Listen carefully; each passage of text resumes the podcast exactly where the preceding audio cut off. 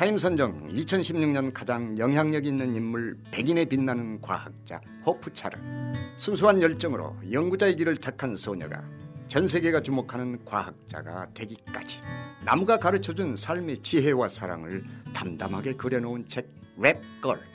아마존 선정 최고의 책 2016년 전미 비평가 협회상 자서전 부문 수상작 랩걸을 지금 만나세요.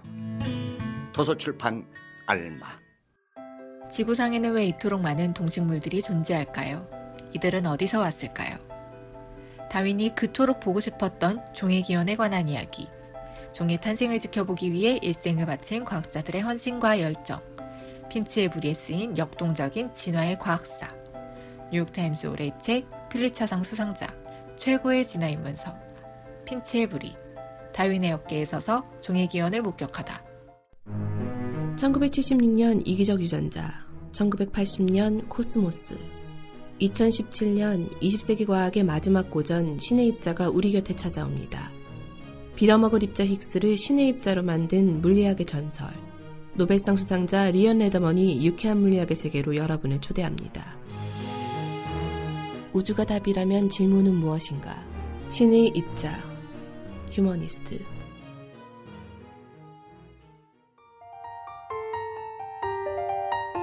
인류 역사에서 첫 번째 과학자는 누구인가?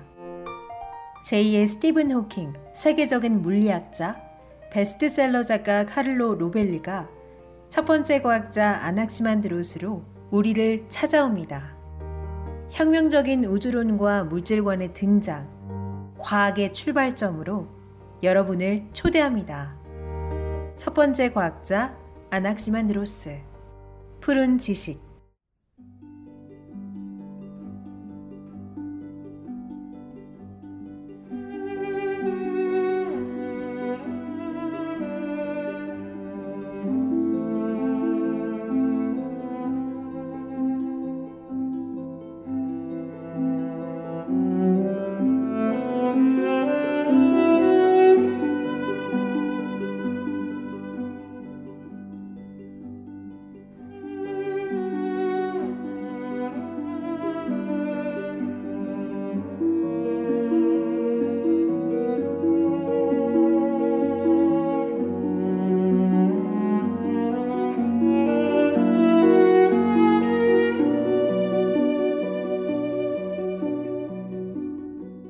정치가는 어떻게 시민을 속이는가?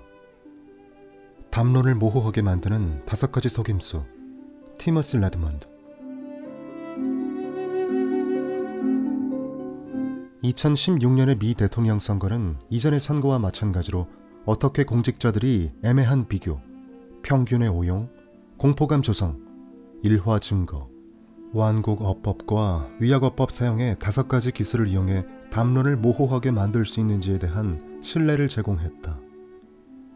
이 글의 의도는 시민들에게 그와 같은 속임수를 알아보고 대항할 수 있는 수단을 제공하는 것이다.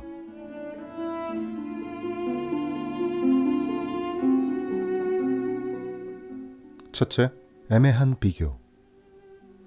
애매한 비교와 마주쳤을 때 우리는 항상 무엇과 비교한 것인가를 물어야 한다. 허위 정보의 세계에서 진실 찾기의 공저자 브룩스 잭슨과 캐슬린 홀 제이미슨에 따르면 애매한 비교는 두 개의 대상을 비교하는 용어, 즉 더 높은, 더 좋은, 더 빠른, 더 많이 같은 말이 비교 대상이 없는 상태로 사용될 때 생긴다. 2004년에 조지 부시 선거 진영의 TV 광고는 존 케리가 더 높은 세금제를 지지한 횟수는 350번이 넘는다라고 주장했다. 이 주장은 케리가 수차례나 현행 세율을 높이자는데 투표했다고 말하는 듯하다. 하지만 실상은 달랐다. 더 높은이라는 말이 애매한 비교임에 주목하라. 이와 같이 애매한 비교를 이용하여 부시 대통령은 케리 상원의원이 세율을 현행대로 유지하거나 심지어 현행세율보다 낮추는 방안에 찬성 투표한 사례들을 더 높은 세금을 지지한 증거로 삼았다.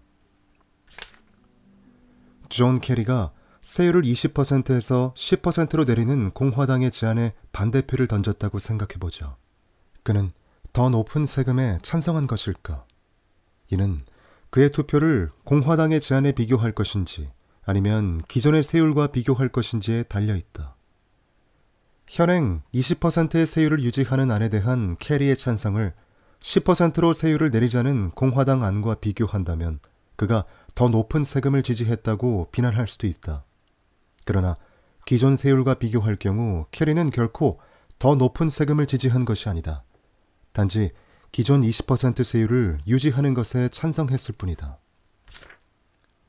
마찬가지로 민주당이 기존 20% 세율을 15%로 내리는 대안을 제시했다고 생각해보자. 캐리가 민주당 안에 찬성했다면 더 높은 세금에 찬성표를 던진 것일까? 이 역시 기존의 세율과 공화당의 제안 중 어느 것과 비교하는가에 달려 있다. 기존의 세율 20%와 비교하면 캐리는 명백히 15%로 감세하는 방안에 찬성한 것이다. 그러나 부시의 선거 진영은 실제로 캐리가 공화당이 제안한 10%라는 더 낮은 세율에 찬성할 수 있었음에도 그렇게 하지 않았다는 이유로 그가 더 높은 세금을 지지한 것으로 규정했다. 물론 진실에 혼란을 주기 위해서 애매모호한 비교를 하는 것은 공화당만의 전매품이 아니다. 2001년에 민주당 전국위원회는 물잔을 든 어린 소녀가 엄마, 물에 비소 좀 더 넣어 주실 수 있어요? 라고 묻는 TV 광고를 만들었다. 이 광고가 전하는 메시지는 부시 대통령이 기존의 허용 기준보다 더 많은 비소를 식수에 넣으려 한다는 것이었다. 사실은 그렇지 않았다. 여기에서도 더 많은 이라는 말은 애매한 비유다. 아, 다시 한번 무엇과 비교한 것인가? 비소는 19세기에 세간의 이목을 끌었던 독살범들이 즐겨 사용하면서 유명해진 독극물이다. 하지만 지구 지각의 천연 상태로 존재하는 비소도 식수에 스며들어 건강에 해로운 여러 가지 효과를 초래할 수 있다. 1942년 이후로 공공급수 시스템에 대한 비소의 최대 허용 기준은 50ppb 괄호 열고 10억분의 1 괄호 닫고 1942년 이후로 공공급수 시스템에 대한 비소의 최대 허용 기준은 50 parts per billion, 즉 50ppb로 규정됐다. 2001년에 클린턴 대통령은 식수에 포함된 비소의 허용 기준을 10ppb로 낮추는 새로운 법안을 제안했다. 새로운 기준은 2006년부터 시행될 예정이었다. 차기 대통령으로 취임한 조지 부시는 식수에 포함된 비소를 20ppb로 제한할 것을 수정 제안했다. 그러나 부시 행정부는 여론의 호된 비판을 받은 후에 클린턴 행정부에서 입안한 비소 기준을 채택하기로 결정했다. 그렇다면 부시 대통령은 당초에 정말로 더 많은 비소를 포함한 식수를 원했던 것일까? 이는 부시의 제안을 기존의 비소 기준과 비교할 것인지 아니면 아직 시행되지 않은 클린턴 대통령의 제안과 비교할 것인지에 달려 있다. 클린턴의 제안과 비교하면 부시는 10ppb 더 높은 비소 기준을 지지한 것이 된다. 그러나 기존의 규정과 비교하면 부시는 사실상 음용수에 포함된 비소를 60% 감축하려 했던 것이다. 이와 같이 모호한 비교는 비소를 감축하려고 했던 제안을 더 많은 비소를 지지하는 제안으로 바꾸어 놓았다. 잭슨과 제이미스는 이런 사례에서 볼 수 있는 양당의 주장이 일고의 가치도 없다고 할 수는 없지만 부시의 선거 진영과 민주당 전국위원회가 정직한 주장 대신에 대중으로 하여금 명백한 과장을 받아들이도록 했다라고 지적했다. 우리가 세율이나 식수의 비소 허용 기준과 같이 중요한 문제를 논의하는데 이와 같은 속임수가 사용되는 것은 불행한 일이다. 사실에 기초하지 못한 논의는 잘못된 방향으로 탈선할 수 있으며 모호한 비교는 진실을 가릴 수 있다.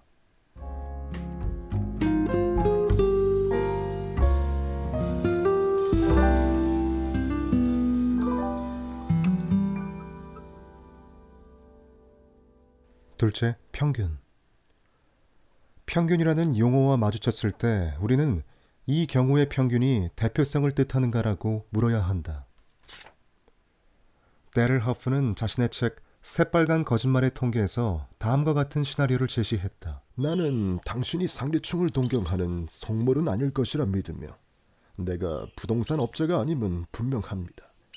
그렇지만 당신이 속물이고 내가 부동산 업자이며 에, 당신이 부동산을 구입하려는 상황을 생각해 봅시다. 허프가 당신의 성향을 파악하고 자신이 살고 있는 지역의 가구당 평균 소득이 연간 24만 달러라는 사실을 말해 주었다고 해보자. 당신은 이런 말에 넘어가서 그 동네에 있는 집을 구입한다. 그리고 얼마 후 두 사람은 다시 만난다. 허퍼는 당신에게 재산세 감세를 요구하는 청원에 서명을 부탁한다. 그는 이 동네의 가구당 평균 소득이 연간 5만 달러에 불과하기 때문에 세금 감면이 필요하다고 주장한다. 여기에서 허프는 거짓말을 하지 않았다. 단지 그는 수학적으로 다른 형태의 평균이 있다는 사실을 이용했을 뿐이다. 그림 1에 나타난 것처럼 처음에 허프가 말한 평균은 가구당 연간 소득의 평균값이었던 반면에 나중에 말한 평균은 중앙값이었다. 두 가지 평균 모두 통계학에서 정식으로 사용되는 개념이긴 하지만 두 값이 나타내는 것이 동일하진 않다.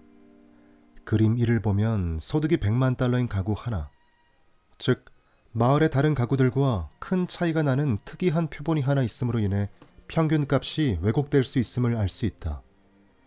이 경우의 산술 평균은 수학적 의미에서는 평균이기는 하지만 전형적이거나 빈도가 높다는 의미에서의 평균은 아니다. 그림 1에 대한 소개. 동일한 표본에 수학적으로 다른 형태의 평균이 존재할 수 있다. 가령 다섯 가구의 연 평균 소득에 관한 예시로 네 가구는 각각 5만 달러이고 마지막 한 가구만 100만 달러인 경우 가구당 연간 평균 소득과 가구당 연간 소득 중앙값으로 접근할 수 있다. 평균값과 중앙값의 차이인데 평균값은 양의 합계를 표본수로 나눈 값이므로 앞선 예시의 합인 120만 달러에서 다섯 가구를 나눈 값인 24만 달러가 결과값이지만 가구당 연간 소득 중앙값은 1년의 숫자 중 중앙에 있는 숫자이므로 5만 달러가 결과값이다. 문제는 평균이 대표성을 의미한다고 믿는 사람이 많다는 점이다. 따라서 유권자는 실제로는 특이적인 산술 평균값임에도 정치인이 언급하는 평균값을 대표적인 값으로 생각할 수 있다. 예를 들어 조지 부시 대통령이 경제 정책에 대한 지지를 끌어내기 위해 사용한 방법을 생각해보자. 그는 2003년 2월에 조지아주 유권자들에게 세금에 관한 자신의 계획이 법제화되면 미국의 납세자들은 평균 1083달러의 감세 혜택을 입게 될 것이라고 말했다. 대통령은 감세액의 산술 평균을 말하면서 평균이라는 용어를 사용했으며 실제로 그의 계획에 따른 감세액은 평균 1000달러가 넘을 것이었다. 그러나 이 평균 값은 상위 1%의 납세자가 받게 되는 평균 24,100달러의 감세액 때문에 왜곡된 수치였다. 이와 같은 평균 감세액은 수학적 의미에서는 평균이었지만 대표성을 띠는 값은 아니었다. Tax Policy Center, 즉 세제 연구소에 따르면 실제 감세액의 중앙값은 256달러에 불과했으며 80% 이상의 납세자가 받을 수 있는 감세액은 부시 대통령이 약속한 1083달러보다 작았다. 이와 비슷하게 힐러리 클린턴은 2015년 6월에 선거자금 모금 현황을 연방선거위원회에 보고할 기한이 다가오자 지지자들에게 1달러씩 기부할 것을 요청했고 이 때문에 많은 비난을 받았다. 그런 요청이 모금액을 늘리기 위한 것이 아님은 명백했다. 그렇다면 왜 그랬을까? 클린턴의 선거본부는 제출 서류를 검토하는 과정에서 기부금의 대부분이 고액으로 간주되는 200달러를 초과하는 금액임을 깨달았다. 이는 버니 샌더스 진영의 선거 자금의 70%가 소액 기부자, 괄호 열고 이제는 유명해진 1인당 27달러, 고로 닫고 이는 버니 샌더스 진영의 선거 자금의 70%가 소액 기부자의 기부금에서 나온다는 보고와 현저한 대조를 이루는 것이었다. 클린턴 캠프는 자기 진영에 광범위한 풀뿌리 지원이 부족하다는 인식이 확산될 것을 우려했다. 따라서 선거본부는 1달러 기부를 요청하여 기부금의 평균값을 낮춤으로써 이와 같은 비판에 대처하기로 결정했던 것이다. 이 경우에도 역시 평균 기부액이 수학적 의미의 평균은 되겠지만 대표값이 될 수는 없었다. 정치감시센터에 따르면 실제로 해당 분기에 클린턴 진영이 모금한 선거 자금의 83%가 고액 기부자로부터 나온 것이었다. 여기서 거짓말에는 세 종류가 있습니다. 거짓말, 새빨간 거짓말, 그리고 통계.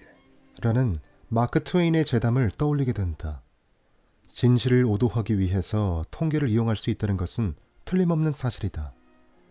텍사스 오스틴 대학의 수학 교수 마이클 스타버드는 다음과 같이 경고했다. 에, 통계를 가지고 거짓말을 하기는 어렵지 않지만 에, 통계 없이 거짓말하기는 더 쉽습니다. 문제는 평균이 대표성을 나타내지 못하는 상황이 존재한다는 사실이 아니다. 평균을 기만적인 목적을 가지고 고의로 오용하는 사람들이 문제다.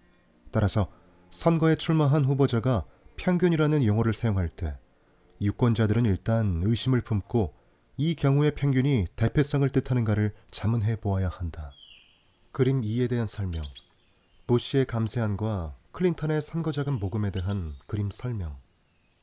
먼저 부시 감세안. 다섯 명의 납세자를 가정해보자. 이들 중 4명은 세금이 250달러 줄어들게 된다. 다섯 번째 납세자의 감세액은 2만 4천 달러가 된다. 250달러 곱하기 4 플러스 2만 4천 달러는 2만 5천 달러. 2만 5천 달러 나누기 5는 5천 달러. 평균 감세액은 5천 달러다. 하지만 이 값이 대표적 감세액이 아니면 명백하다. 감세액의 80%는 250달러에 불과하다. 다음 클린턴의 선거자금 모금 15명의 기부자를 가정해보자. 이들 중 10명은 500달러씩 기부하고 나머지 5명은 1달러씩 기부한다. 500달러에 10명 더하기 1달러의 5명은 5,005달러. 5,005달러 나누기 15는 334달러. 평균 기부액은 334달러다. 그러나 이것이 대표적 기부액이 아니면 명백하다. 기부자의 67%가 500달러를 기부했다.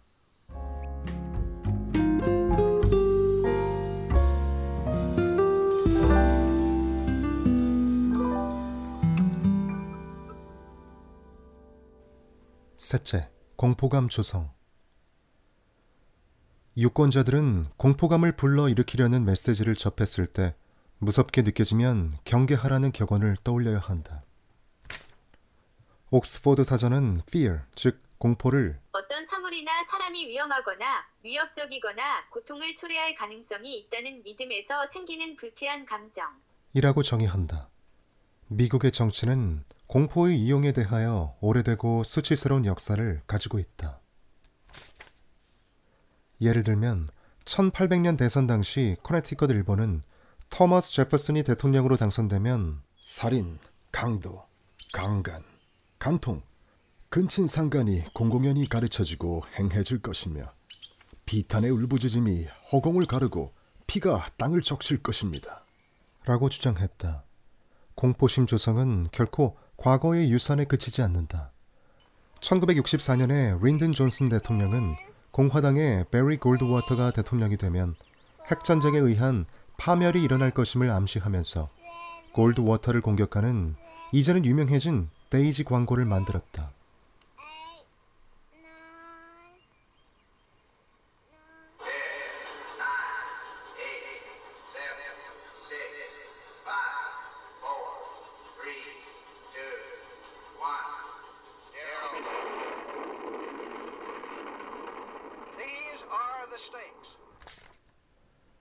보다 최근인 2004년에는 조지 부시의 선거 진영이 이리 떼가 등장하는 TV 광고를 제작했다. 야수들이 숲속을 배회하는 동안 위협적인 목소리가 흘러나온다. 미국에 대한 첫 번째 테러리스트 공격이 있은 후에 존 케리는 미국의 정보 예산을 60억 달러 삭감하는 법안에 찬성했습니다. 해설자는 이어서 그와 같이 대폭적인 예산 삭감은 미국의 방위 능력을 약화시킬 것이며 미국에 해를 끼치려 준비하고 있는 자들을 끌어들일 것이라고 주장했다.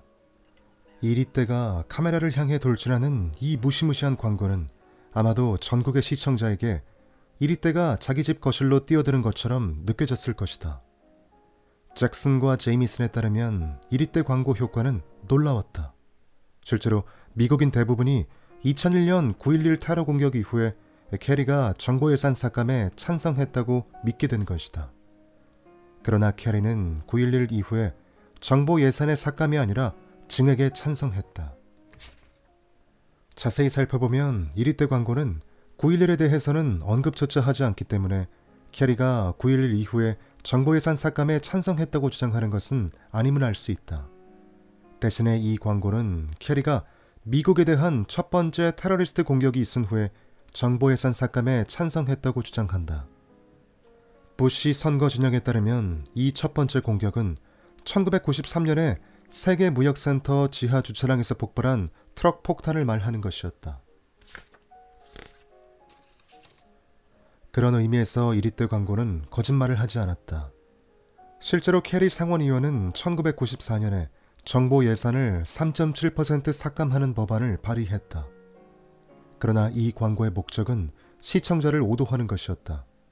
잭슨과 제이미스는 많은 시청자가 테러리스트 공격이라는 말을 들었을 때 자동적으로 아직도 기억이 생생한 2001년 9.11 참사를 떠올리고 그에 따른 결론을 내렸다고 지적했다.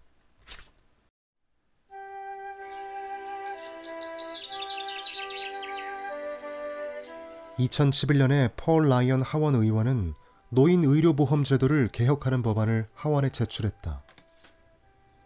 그로부터 얼마 후에 어젠다 프로젝트라는 진보단체는 이 법안을 비난하는 광고를 제작했다. 이 광고에는 아름다운 미국이라는 노래가 흘러나오는 가운데 휠체어에 앉아 미소를 짓고 있는 할머니와 그 휠체어를 밀고 있는 인물이 등장하는데 이 사람은 라이언 의원을 나타낸 것이다. 그런데 라이언 의원은 갑자기 경로를 이탈해서 절벽 위로 올라간다. 할머니는 휠체어를 멈추려 하지만 소용이 없다.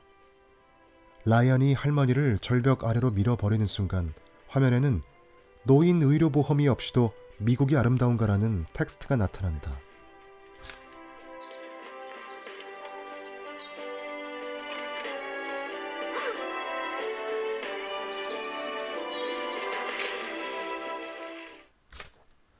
이 역시 시청자를 오도하는 광고였다. 공화당의 법안이 노인 의료보험을 민영화하려 했던 것은 사실이지만 이 프로그램은 여전히 정부의 보조금을 받도록 되어 있었다. 더 중요한 것은 나이가 55세 이상인 사람들에게는 이런 변화가 아무런 영향을 미치지 않는다는 사실이다. 즉, 당시에 노인 의료보험의 혜택을 받고 있거나 향후 10년 동안에 해당자가 될 사람들에게는 영향이 없었던 것이다. 할머니를 절벽에서 밀어버리는 일은 일어나지 않을 것이었다. 하지만 펄리티 팩트에 따르면 이 광고는 건강 관리 비용 부담에 대한 노인층의 우려를 파고들었다. 정치적 광고에서 두려움을 이용하는 것은 두려움의 감정이 두뇌의 편도체, 즉 아믹달라에서 처리되기 때문에 특히 문제가 된다. 이 부분을 자극하면 자기 억제 및 복합적 사고와 관련되는 전전 두피질, 즉 프리폰털 커텍스의 활동이 억제되어 생각하고 결정하고 문제를 해결하는 능력을 상당히 약화시킬 수 있다. 물론 이런 것은 흔히 공포심을 조장하는 목적이다. 정치인은 유권자를 불안하게 만들어 진실을 왜곡할 수 있다. 그리고 진실을 왜곡할 수 있는 정치인은 나중에 후회하게 될 정책을 지지하도록 사람들을 동원할 수 있다. 영국의 시인 세미얼 테일러 컬리치가 말한 대로 정치에서 두려움으로 시작된 것은 바보짓으로 끝나는 것이 보통이기 때문이다.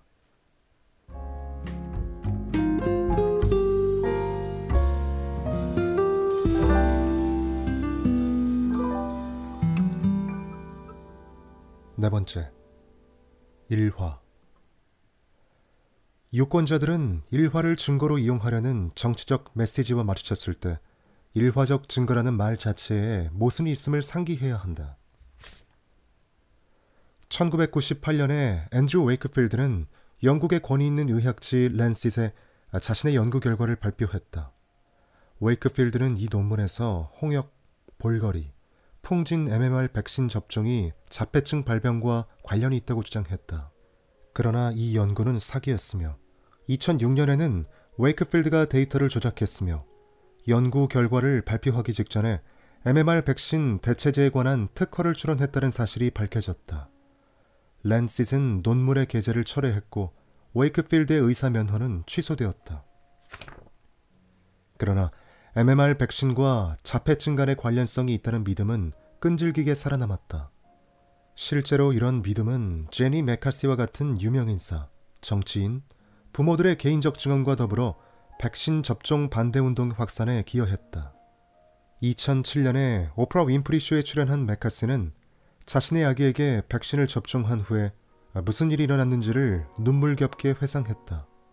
메카시는 간호사가 주사를 놓고 나서 얼마 후에 음, 아기의 눈에서 영혼이 사라진 과정을 아, 상세하게 묘사했다. 2015년에 공화당 예비선거에서는 도널드 트럼프가 백신을 접종한 아동이 돌아와서 고열이 나고 대단히 아픈 상태를 겪은 후에 자폐증에 빠진 사례가 매우 많습니다. 라고 주장했다. 그러나 이와 같은 증언들은 일화적인 것이며 아넥조트, 즉 일화는 증거가 아니다. 일화는 특정한 사건에 대한 설명이다. 하지만 증거는 어떤 믿음이나 명제가 타당한지를 밝히는 사실의 집합으로 정의된다. 특정한 사건은 사실의 집합과는 다르기 때문에 일화가 증거로 제시될 수는 없다. 일화는 그 정의상 수가 한정적이다. 따라서 일화만 가지고는 어떤 사건이 전형적이라거나 가능하다는 것을 입증할 수 없다. 증거를 얻기 위해서는 모든 사례는 아니더라도 대표적인 표본의 조사가 필요하기 때문이다. 이와 같은 증거는 적절한 방식으로 수행된 과학적 연구를 통해서만 얻을 수 있다. 다행히도 MMR 백신과 자폐증의 관련성에 대한 주장을 검증하는 연구가 수행된 결과 미국 의학협회와 질병통제 및 예방센터, 의학연구소와 세계보건기구 WHO에서 MMR 백신과 자폐증 간에는 관련성이 없다는 폭넓은 의견 일치가 이루어졌다. 일화는 또한 부담 적정 보험법인 ACA, 즉 Affordable Care Act 또는 오바마 케어를 둘러싼 논쟁에서도 단골 손님이었다. 2014년에 행한 연설에서 오바마 대통령은 여러 개인적 증언을 포함하여 ACA를 언급했다. 예컨대 오바마는 연간 의료 보험료가 3만 달러 이상에서 9천 달러 이하로 대폭 감액된 한 캘리포니아 주민의 사례를 언급했다. 그는 또한 ACA 때문에 의료보험의 혜택을 잊게 됐으며 결과적으로 난소암 치료를 받을 수 있었던 펜실베이니아주의 한 바텐더의 사례를 얘기했다. 마찬가지로 공화당 하원 의원들도 2015년에 사람들의 오바마 케어에 대한 개인적 증언을 소개했다. 그들이 대통령과 다른 관점을 제시한 것은 놀라운 일이 아니었다.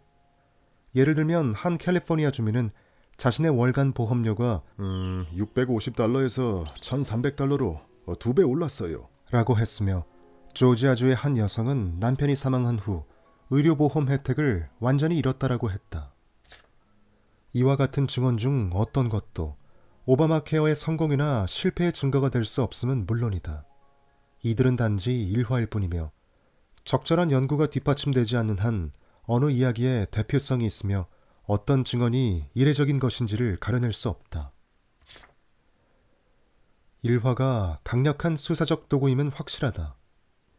개인적 증언을 이용하면 가장 복잡하고 추상적인 문제까지도 단순화시키고 몸에 와닿게 할 수 있다. 그러나 일화의 설득력이 정확성을 보장하는 것은 아니다.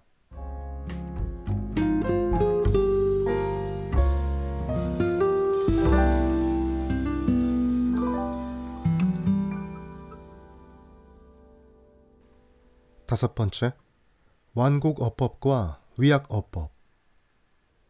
유권자는 유페미즘인 완곡 어법이나 디페미즘인 위약 어법을 사용한 정치적 캠페인을 접했을 때 캠페인의 이름만 보고 그것을 판단해서는 안 된다는 것을 상기해야 한다.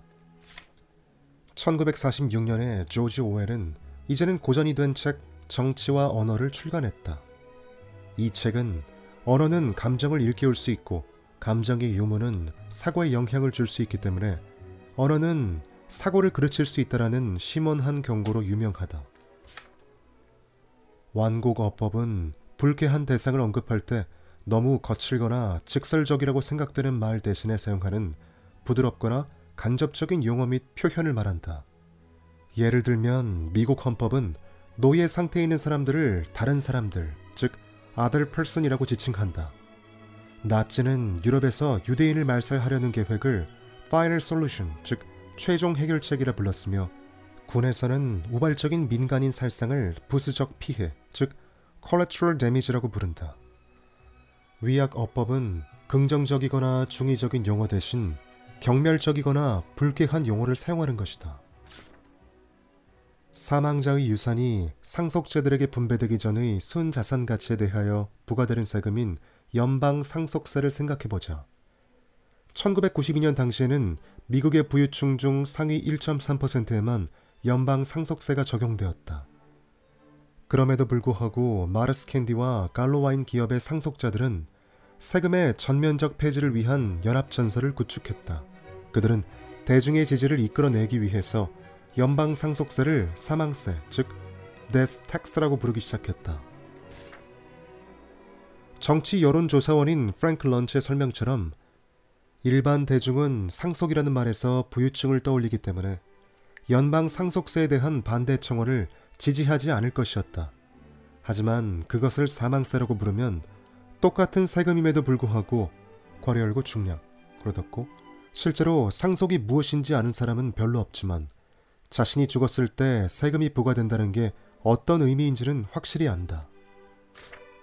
이 캠페인은 놀라울 정도로 효과적이었다. 브라이언 셰프너와 메릴 레이튼 애킨스는 2010년에 수행한 연구 논문 사망세인가 상속세인가 프레임이 시민의 이슈에 대한 믿음에 영향을 줄 때에서 사망세라는 용어의 사용이 특히 미 상원 및 하원에서 급격히 증가했다고 보고했다. 더 중요한 점으로 셰프너와 애킨스는 이 같은 수사법의 변화로 미국의 가족 대부분의 연방 상속세가 적용된다는 잘못된 믿음을 갖게 된 사람의 수가 증가했다는 사실을 발견했다. 이는 당시 총 납세자의 0.5% 미만의 사람들에게만 이 세금이 부과되었다는 사실에 비추어 보면 놀랄만한 결과였다. 사망세가 광범위하게 적용되고 있다는 부정확한 믿음을 가진 사람들이 이 세금의 극히 제한적인 적용 범위를 정확히 알고 있었던 사람들보다 세금의 폐지를 지지하는 경향이 강했다는 사실은 놀라운 일이 아니다. 실제로 조지 워싱턴 대학교의 존 사이즈 교수는 진실을 알게 된 대부분의 응답자가 사망세 반대에서 사망세 지지로 돌아섰다는 것을 밝혔다. 오웰은 옳았다. 언어는 상황에 따라 사고의 오류를 초래할 수 있다. 그래서 정치인들은 특정한 이슈를 자신의 견해에 유리한 틀에 끼워 맞추려는 수사법을 동원하게 된다. 그들은 우리의 감정을 북돋거나 누그러뜨려서 판단을 흐리게 하고 대중적 지지를 얻으려는 의도를 가지고 완곡 어법이나 위약 어법을 사용한다. 그러나 잭슨과 제이미슨이 지적하듯이 모든 이슈에는 단지 이름이나 구호가 말하는 것보다 훨씬 더 많은 내용이 있죠. 문제를 그것의 명칭으로 판단하는 것은 어리석은 일입니다. 따라서 스스로에게 말해야 하죠.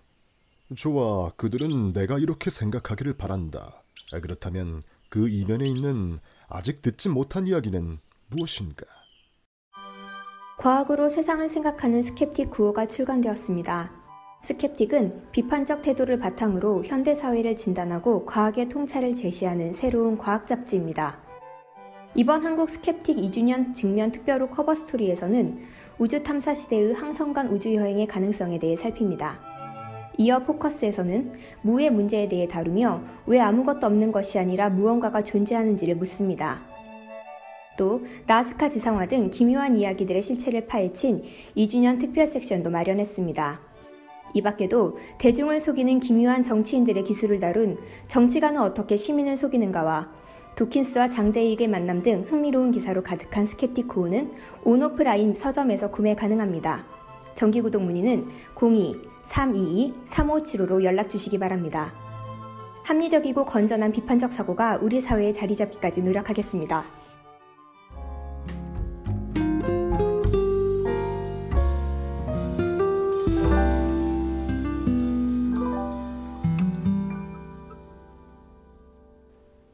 공직자들을 책임있는 자세로 유도하기. 연방주의자라는 글에서 제임스 메디슨은 사람들이 이해 관계자들의 교묘하고 잘못된 해석에 오도되어 나중에 한탄과 비난의 대상이 될 조치를 요구할 수 있다는 점을 우려했다. 하지만 유권자들은 비판적으로 사고하고 앞에서 살펴본 교훈을 활용함으로써 교활한 공직자들이 자신의 수사법에 책임을 지도록 만들고 메디슨이 피할 수 없다고 믿었던 한탄을 방지할 수 있다. 이는 쉽지 않은 일이지만 참여하는 시민의 책무이기도 하다.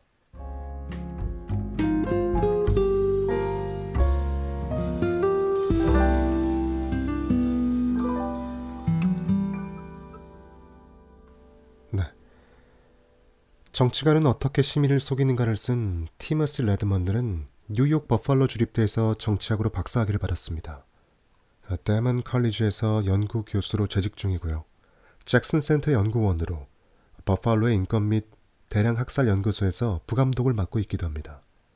Aurora Advertiser의 시험된 삶이라는 제목의 칼럼을 정기적으로 연재하고 있습니다. 네. 그리고 이 글을 옮긴 장영재 번역가는 서울대학교 원자핵공학과 졸업 후에 충남대에서 물리학으로 석사학위를 받았습니다. 현재는 바른번역 소속 전문 번역가로 활동 중입니다.